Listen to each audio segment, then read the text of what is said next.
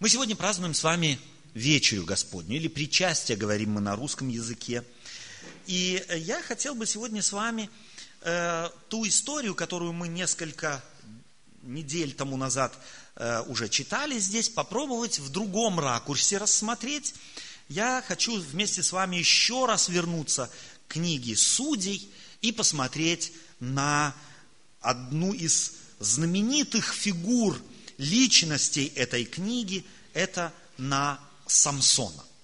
Самсон – это, собственно говоря, знаменитая книга Библии, то есть э, фигура Библии, э, она вдохновила художников, вдохновляла э, композиторов, немало поэтов слагали в связи с этой личностью. Различные стихи, поэмы, писали музыку и, да, ваяли, ваяли этого эту фигуру в бронзе, в мраморе.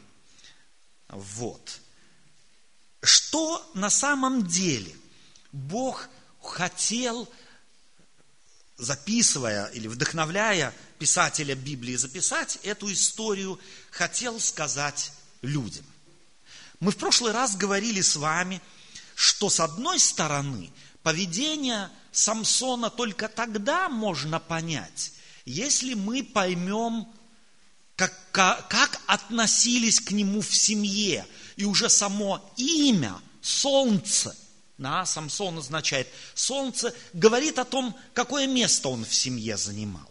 То есть, собственно говоря, на самом деле ему, скорее всего, разрешалось все. Он не знал табу, он не знал слова нельзя. И таким образом, собственно говоря, родители – желавшие ему доброго, живущие по принципу многих родителей, пусть моим детям будет лучше, чем мне. И они думают, что если им лучше, чем мне, то это значит, что они могут делать, что хотят. Им все дозволено. И они не знают слова «нет». И таким образом портят, собственно говоря, будущее человека. Это был вывод из так называемых прошлых наших рассуждений. Но я думаю, что эта фигура настолько многогранна, что дает возможность еще целый ряд вещей понять. Прежде всего, э, стоит отметить, что это почти единственная личность в Библии, жизнь, которая записана от начала и до смерти. Жизнь Иисуса Христа записана подробно, но я имею в виду, так сказать, пророков Божьих, где, собственно говоря, очень много деталей и нюансов записано. Так мы обнаруживаем, читаем в книге Судей в 13 главе, начало этой истории начинается словами «И явился ангел Господень жене, и сказал ей, вот ты неплодна и не рождаешь, но зачнешь и родишь сына». Где мы еще такое читаем? когда речь идет об Анне, и ей возглашается, что она родит кого? Пророка Иоанна. Анна в Новом Завете. Кто еще вспоминается вам? Мария, мама Иисуса Христа. Ей приходит ангел и говорит почти те же самые слова. Плюс в продолжении разговора с ней, с мамой Самсона, ангел ей говорит, итак, берегись, не пей вина и секера, и не ешь ничего нечистого. Кому он это говорит? Верующей еврейке. Он говорит, не ешь ничего нечистого. Что это значит? Значит, они ели. Значит, для них вот эти заповеди, которые когда-то при выходе из Египта Моисей дал им, в забвение пришли. Они делали, ели, что хотели, они жили, они многие принципы забыли. И ангел выбирает семью. Мы из Библии знаем, из библейской традиции, что, как правило, всегда если ангел выбирает кого-то, то есть такая, такой эпитет – благочестивый. Она была женщина благочестивая, или это была семья благочестивая. Я могу себе представить, что здесь, желая родить, если можно так сказать, освободителя для народа израильского, Бог выбрал тоже не абы какую семью, а семью, которая была бы по видению Господню лучшим образом способна воспитать такого человека. И ей говорит, не ешь ничего нечистого. Само собой разумеющиеся вещи вдруг Бог говорит верующей женщине. Плюс продолжение этой истории здесь же в 13 главе, на это мы обращали в прошлый раз внимание, я только упомяну коротко, Бог общается с женщиной, хотя главой семьи в патриархате кто был? Муж. Он считался священником в доме. Но Бог общается с кем? С женщиной, а не с мужчиной. Она мужу своему докладывает, скорее всего, это было где-то вечером или ночью, на утро в другом переводе рассказывает э, мужу своему, и тот молится. Ах, Господи! Ну, Почему? Вот, ну, пусть этот человек явится, эта личность явится мне. И что происходит? Является. Ангел в ответ на молитву Маноя, отца Самсона, является, как по мановению волшебной палочки. Но является кому? Не Маною, а кому? Опять его жене. Опять-таки, молитва выполнена, но выполнена как? Частично. Бог никогда не отвечает на нашу молитву так, как в наших мозгах мы это себе представляем. Почему? Потому что Богу видней, что на самом деле полезно и что нужно. Давайте мы это запомним практически. Если мы молимся, то Господь молитву всегда слышит.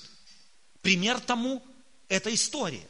Достаточно было ему помолиться, как в ответ на его молитву приходит человек Божий.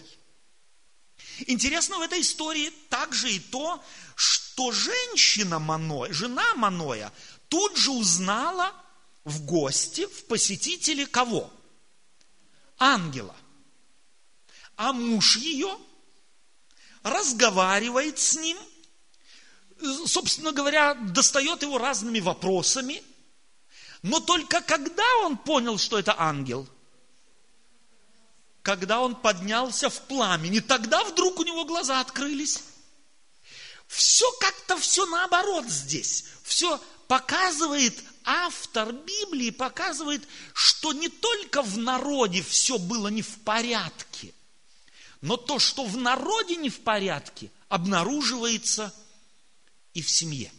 Семья, будучи частичкой общества, не может быть другой. Она всегда отражает характер в общих чертах того общества, в котором мы живем.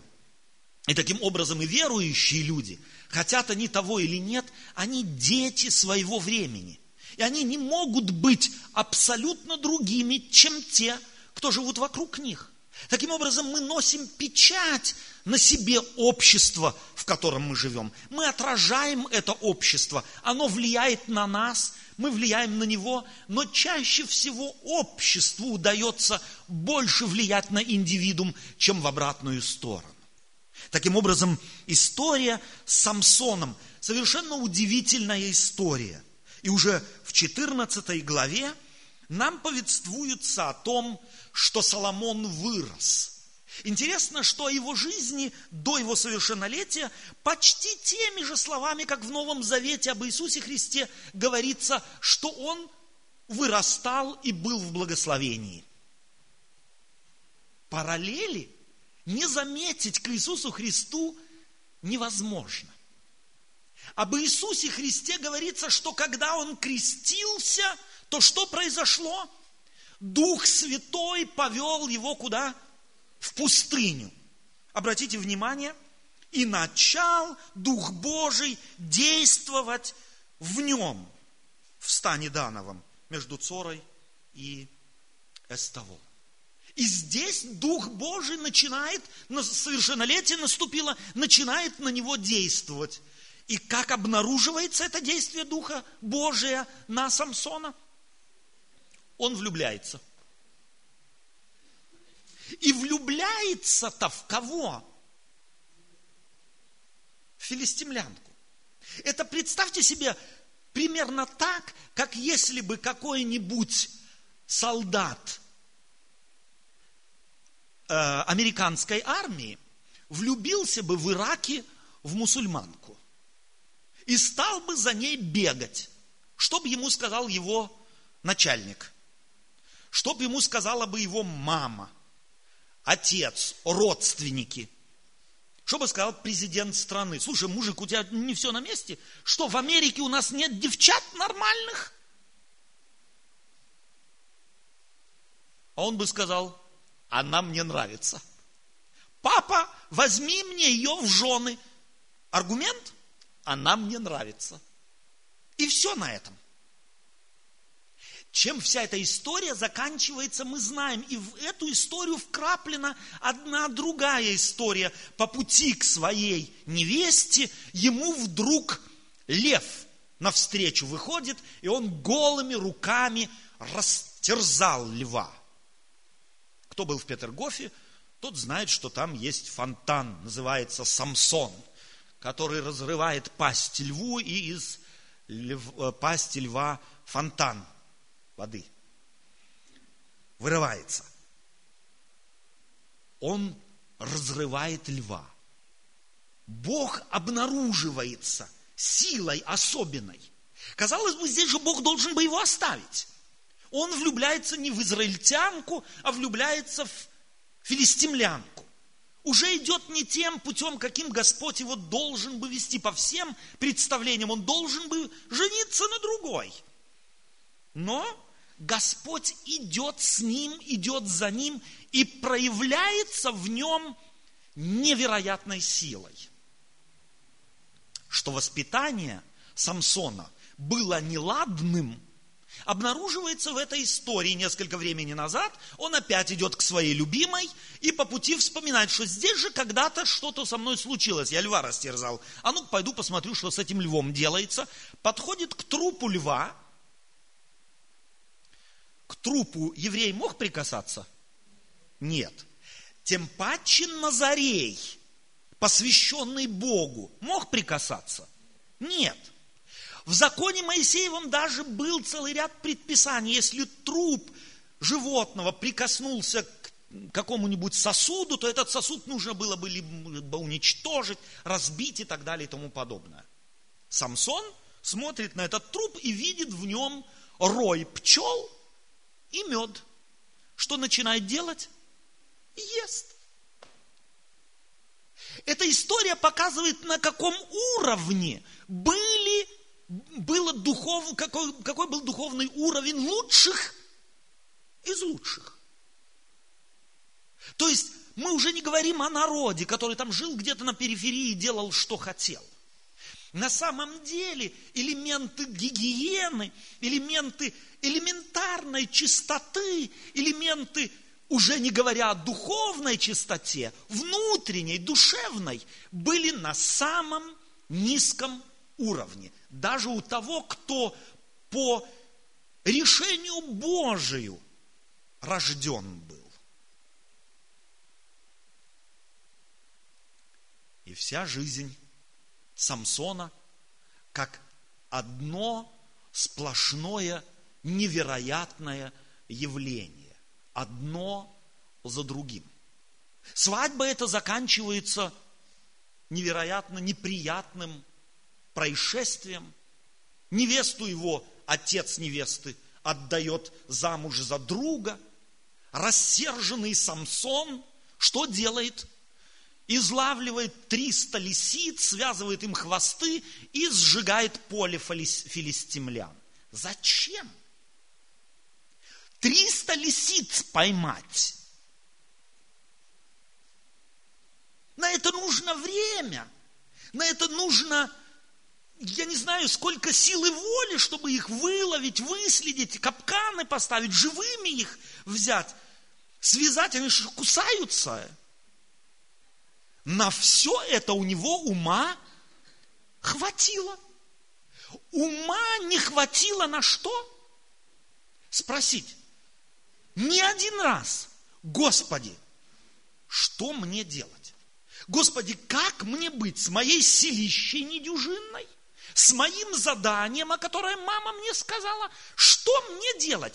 Ни один раз. Вообще во всей истории жизни его молится он Богу всего два раза. Один раз, когда он ослиной челюстью поразил энное количество филистимлян, и вдруг от жажды падает замертво и молится, Боже, ты такое чудо сотворил, что теперь оставишь меня здесь умирать? Пить хочу. Мгновенно на эту молитву ответ. Отверзается земля и бьет ключ воды, и по сей день пишется в этой истории этот ключ там. Самсон напивается, встает на ноги и про Бога забывает. Не похожа ли эта история так чуть-чуть на нас? Когда нам трудно, молимся. Боже, дай это, Боже, дай то, чтоб не болели, чтоб не страдали, чтоб из тюрьмы вышли, чтоб в тюрьму не попали, чтоб штраф не платили и так далее. Молимся обо всем. Господи, у меня экзамен завтра. Пожалуйста, благослови. Целый год сидели, мух ловили, теперь экзамен у нас. Боже, благослови. А потом еще и опыты в церкви рассказываем. Как чудесно меня Бог благословил. Целый год не учил, помолился ему и на экзаменах пятерку получил. Бог делает чудеса, да, но ради чего? Чтобы мы учились, чтобы мы думать начали, чтобы мы на самом деле свои взаимоотношения с Богом строили не от эпизода к эпизоду, не от чуда к чуду, а чтобы это была перманентная, постоянная жизнь с Богом. Второй раз он когда молится? Когда его поймали, заковали в цепи, лишили зрения, как символ того, что он слеп. В последний день своей жизни этот Самсон обращается к Богу и молится. И что делает Бог? Слышит. Бог мгновенно слышит. Бог мгновенно отвечает. Но весь народ идет не к Богу, который мгновенно отвечает, а к кому? К тупым истуканам. Там хорошо, там весело, там просто, там э, интересно, там блестит все, там мишура, там, вот там интересно. Можно человека понять? Логика есть в поведении человека. На самом деле эта история показана, записана, чтобы показать, в логике, в поведении человека на самом деле очень часто нет никакой. И я уже сказал вам, что когда читаешь, во всяком случае, я читаю историю Соломона, то не могу не видеть определенных параллелей к жизни Иисуса Христа. Его рождение, Дух Святой, как на Иисуса Христа влияет, так на Самсона. В жизни Иисуса Христа очень часто в описании, в Евангелии мы можем этот, э, этот оборот речи найти. И Дух Господень действовал, и было Слово в силе. Точно так же и здесь Дух Господень действует и там, и здесь. Но в противоположность Иисусу Христу э, Самсон постоянно эту силу использует в совершенно определенном, извращенном каком-то смысле, бессмысленно. Вдруг он тащит ворота целого города на себе, когда был заперт в одном городе. Ну, казалось бы, есть у тебя сила недюжинная, нужно тебе выйти, ну, сломал ты ворота, переступил через них и иди. Так нет же, взвалил на горб и не куда-нибудь отнес через 10 метров, на гору и там бросил. Зачем? Есть смысл в этом. Обратите внимание, что это может быть символически то же самое означать, что я в моей христианской жизни взваливаю на себя Бог весть какие ноши. Мучаюсь, но тащу. И не дойдет до меня спросить, может быть, брата, может быть, сестру, Бога, в конце концов, в молитве. А это нужно? Кому-нибудь это нужно? Сколько пользы от этого? Чувствуете, как эта история закручена с этим Самсоном, чтобы научить нас спрашивать. Трудно тебе в жизни, невыносимо тебе в жизни. Мы очень часто говорим, Бог крест дал. Да не давал Бог креста этому Самсону такого. Он сам на, ним, на себя взвалил его, шел, мучился и делал. Очень часто мы взваливаем на себя ноши и тащим, и думаем, какие ж мы благочестивые, и не решаемся сбросить эту ношу, потому что так надо. Такое благочестие в нас, оно не нужно никому. Ни Богу, ни тебе, ни людям, ни церкви, никому. А ты тащишь.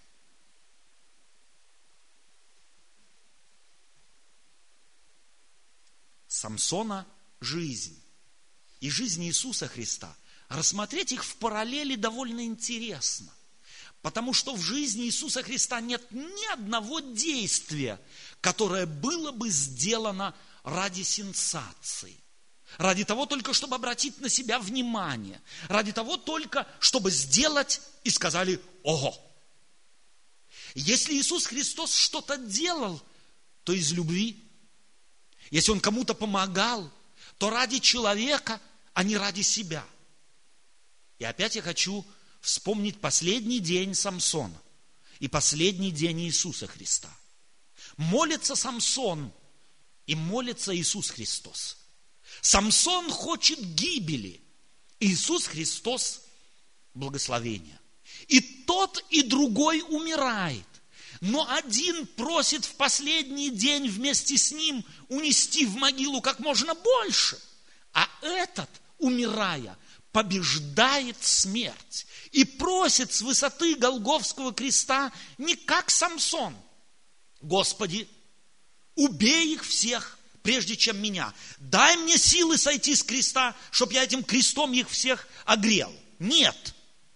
Он говорит, благослови их и прости им, ибо не знают, что делают. А теперь давайте вспомним чуть-чуть наши спонтанные молитвы. Вы знаете, что молитвы – это не только то, что мы произносим, когда на колени становимся и руки складываем что на самом деле действительные молитвы – это то, что ты спонтанно, неожиданно говоришь, если с тобой происходит неожиданное. Вы понимаете, о чем я говорю? Тебя обманули, и ты говоришь, Господи, благослови. Как ты говоришь, как правило – чтоб тебя дождичком примочило. По минимуму, если не покрепче. Это вот то спонтанное, что живет в нас. Это и есть действительная молитва, это и есть наша жизнь. Что ты говоришь, когда неприятное неожиданно сваливается на тебя? Ты уже анализировал хоть раз в жизни? Так вот, пройдись немного по твоей жизни, отрезок, ну, в неделю, в месяц, Вспомнишь такие эпизоды. Немцы пользуются словом, которое с трех букв начинается. СЦГ. И мы переняли. Немецкого не знаем. Но это слово знаем. И знаем, где и когда им пользоваться. Не странно? Странно. Это наша молитва. Это и есть то, что мы есть. Это и есть то, что живет в нас. В Самсоне жил гнев. В Самсоне жила злоба. В Самсоне не было благословения. Хотя Дух Святой был с ним. И теперь я спрашиваю, почему же Дух Господень был с ним? По одной простой причине. Это спасительно для вас, это спасительно для меня. Это Евангелие в Ветхом Завете. Потому что то, что он делал, делал он искренне. Он другого не знал, на другой был не способен, он другого не мог. Не воспитали ему его, не дали ему в руки другие инструменты любви, благословения, благочестия, помощи, сочувствия. Не было у него. Он делал то, на что был способен. Это не значит, что ты теперь в жизни только то и можешь делать и успокоиться. Ну и буду делать то, что могу делать. Нет, Господь его всякий раз подталкивал к тому, чтобы он начал спрашивать, анализировать свою жизнь и спросить себя, не могу ли я, не способен ли я на лучшее, не способен ли я на большее, не способен ли я действительно на плод, который будет радовать, а не просто только страх вгонять и какой-то бесполезный восторг вызывать. Ух ты! Бог этого не хочет. Бог не хочет, чтобы мы говорили, глядя на Него, ничего себе, а чтобы мы Его любили. И мы являемся где-то, если хотите, каждый христианин, об этом мы читаем в послании апостола Петра, вы царственное священство, народ святые, люди, взятые в удел. Вы, каждый в отдельности, являетесь маленькими Самсонами, призванными на что? Чтобы спасать. Как часто ты спасаешь? Как часто твоя жизнь является бальзамом для других? Твои слова, твои действия, твое поведение. Я когда смотрю на Иисуса, то вся его жизнь была действительно сплошным бальзамом для человека, для общества, в котором он жил. Евангелисты повествуют, что всякий, кто приходил в соприкосновение с Иисусом, чувствовал благословение. Благословение Его действия, Его жизни действует по сегодняшний день. О людях Его времени говорится, что некоторые покорились веры, вере в Иисуса – десятки лет спустя после того, как Иисус Христос жил на земле. Таким благословенным было его действие, его жизнь. Какова твоя жизнь? Способен ты молиться? Действительно, от сердца, с теплотой в душе, молиться о твоих близких, о непослушных детях. Не так давно разговаривал с одной мамой, моя дочка вот сделала выбор, который мне не нравится. Ты знаешь свое задание? Какое? Молись о ней. Не могу. На самом деле, это искренне женщина говорит. Слава Богу, что она это хоть видит. Это уже начало изменения. Способен ты молиться за твоих детей – не только тогда, когда они послушны, хороши, и все у них в жизни получается, а еще и тогда, когда у них все кувырком, шиворот на выворот, и ты точно знаешь, потому что поступили не так, как ты им советовал или советовала, а по, своим, по своей неопытности делали чушь, ерунду, хотя все это было видно, белыми нитками шито, и ты точно знал, чем это все кончится. Способен ты еще тогда за них молиться? А за супругов своих, которые кто его знает, что куролесит? Способны мы действительно молиться с любовью в душе о. Да, что мы способны разрушать, это мы знаем. Соломо, Самсон мог это тоже. Но эта история для того рассказана, чтобы мы поняли одну вещь что Бог может гораздо больше через нас. Он может, может больше, чем поверхностные, разные, кажущиеся благословения. Он может менять глубинно. И он не смотрит на то, как складывается наша жизнь. Он не смотрит на то, что мне удается или не удается. Он знает, что очень часто я являюсь детем моего времени. И не могу по-другому, как могу. И потому Он не покидает нас. И еще одно очень важно. Не то, что я делаю, приближает меня к Богу. Бог и так близок к нам. И мы празднуя сегодня вечерю, давайте мы запомним, потому что вечеря – это тоже символ, этот символ, который мы, к которому мы прикасаемся. Наша сила, если мы на что-то способны, что-то можем, она в нас не благодаря нам. В нас ничего нет. Все, что есть в нас, оно приходит в нас извне – Простые вещи. Ты не будешь способен двигаться, если перестанешь есть. Извне вносить в себя. Это простой пример того, чтобы понять, что говорил Иисус Христос. Я хлеб жизни. Я хлеб, сшедший с небес. Если ты хочешь какой-либо силы на что-либо в твоей жизни, помни, в тебе ее нет но она есть вне тебя. Иисус Христос готов ее тебе дать. И символом того, одним из символов того, является вечеря. Ты берешь хлеб, и ты его ешь.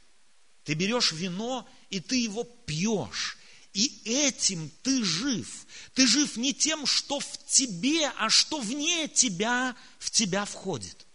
Бог хочет в тебя – внутрь тебя, не рядом с тобой. Это значит, Он начнет менять тебя, твое сердце, твою душу, твои мозги. Начнется, может быть, трудное время, но оно невероятно важно и нужно, чтобы ты хоть когда-нибудь, если пусть не сегодня и не завтра, но был способен хотя бы там и здесь, в маленьких вещах, уподобиться Иисусу – молиться за тех, кто тебе неудобен, с кем тебе трудно, с кем может быть невыносимо.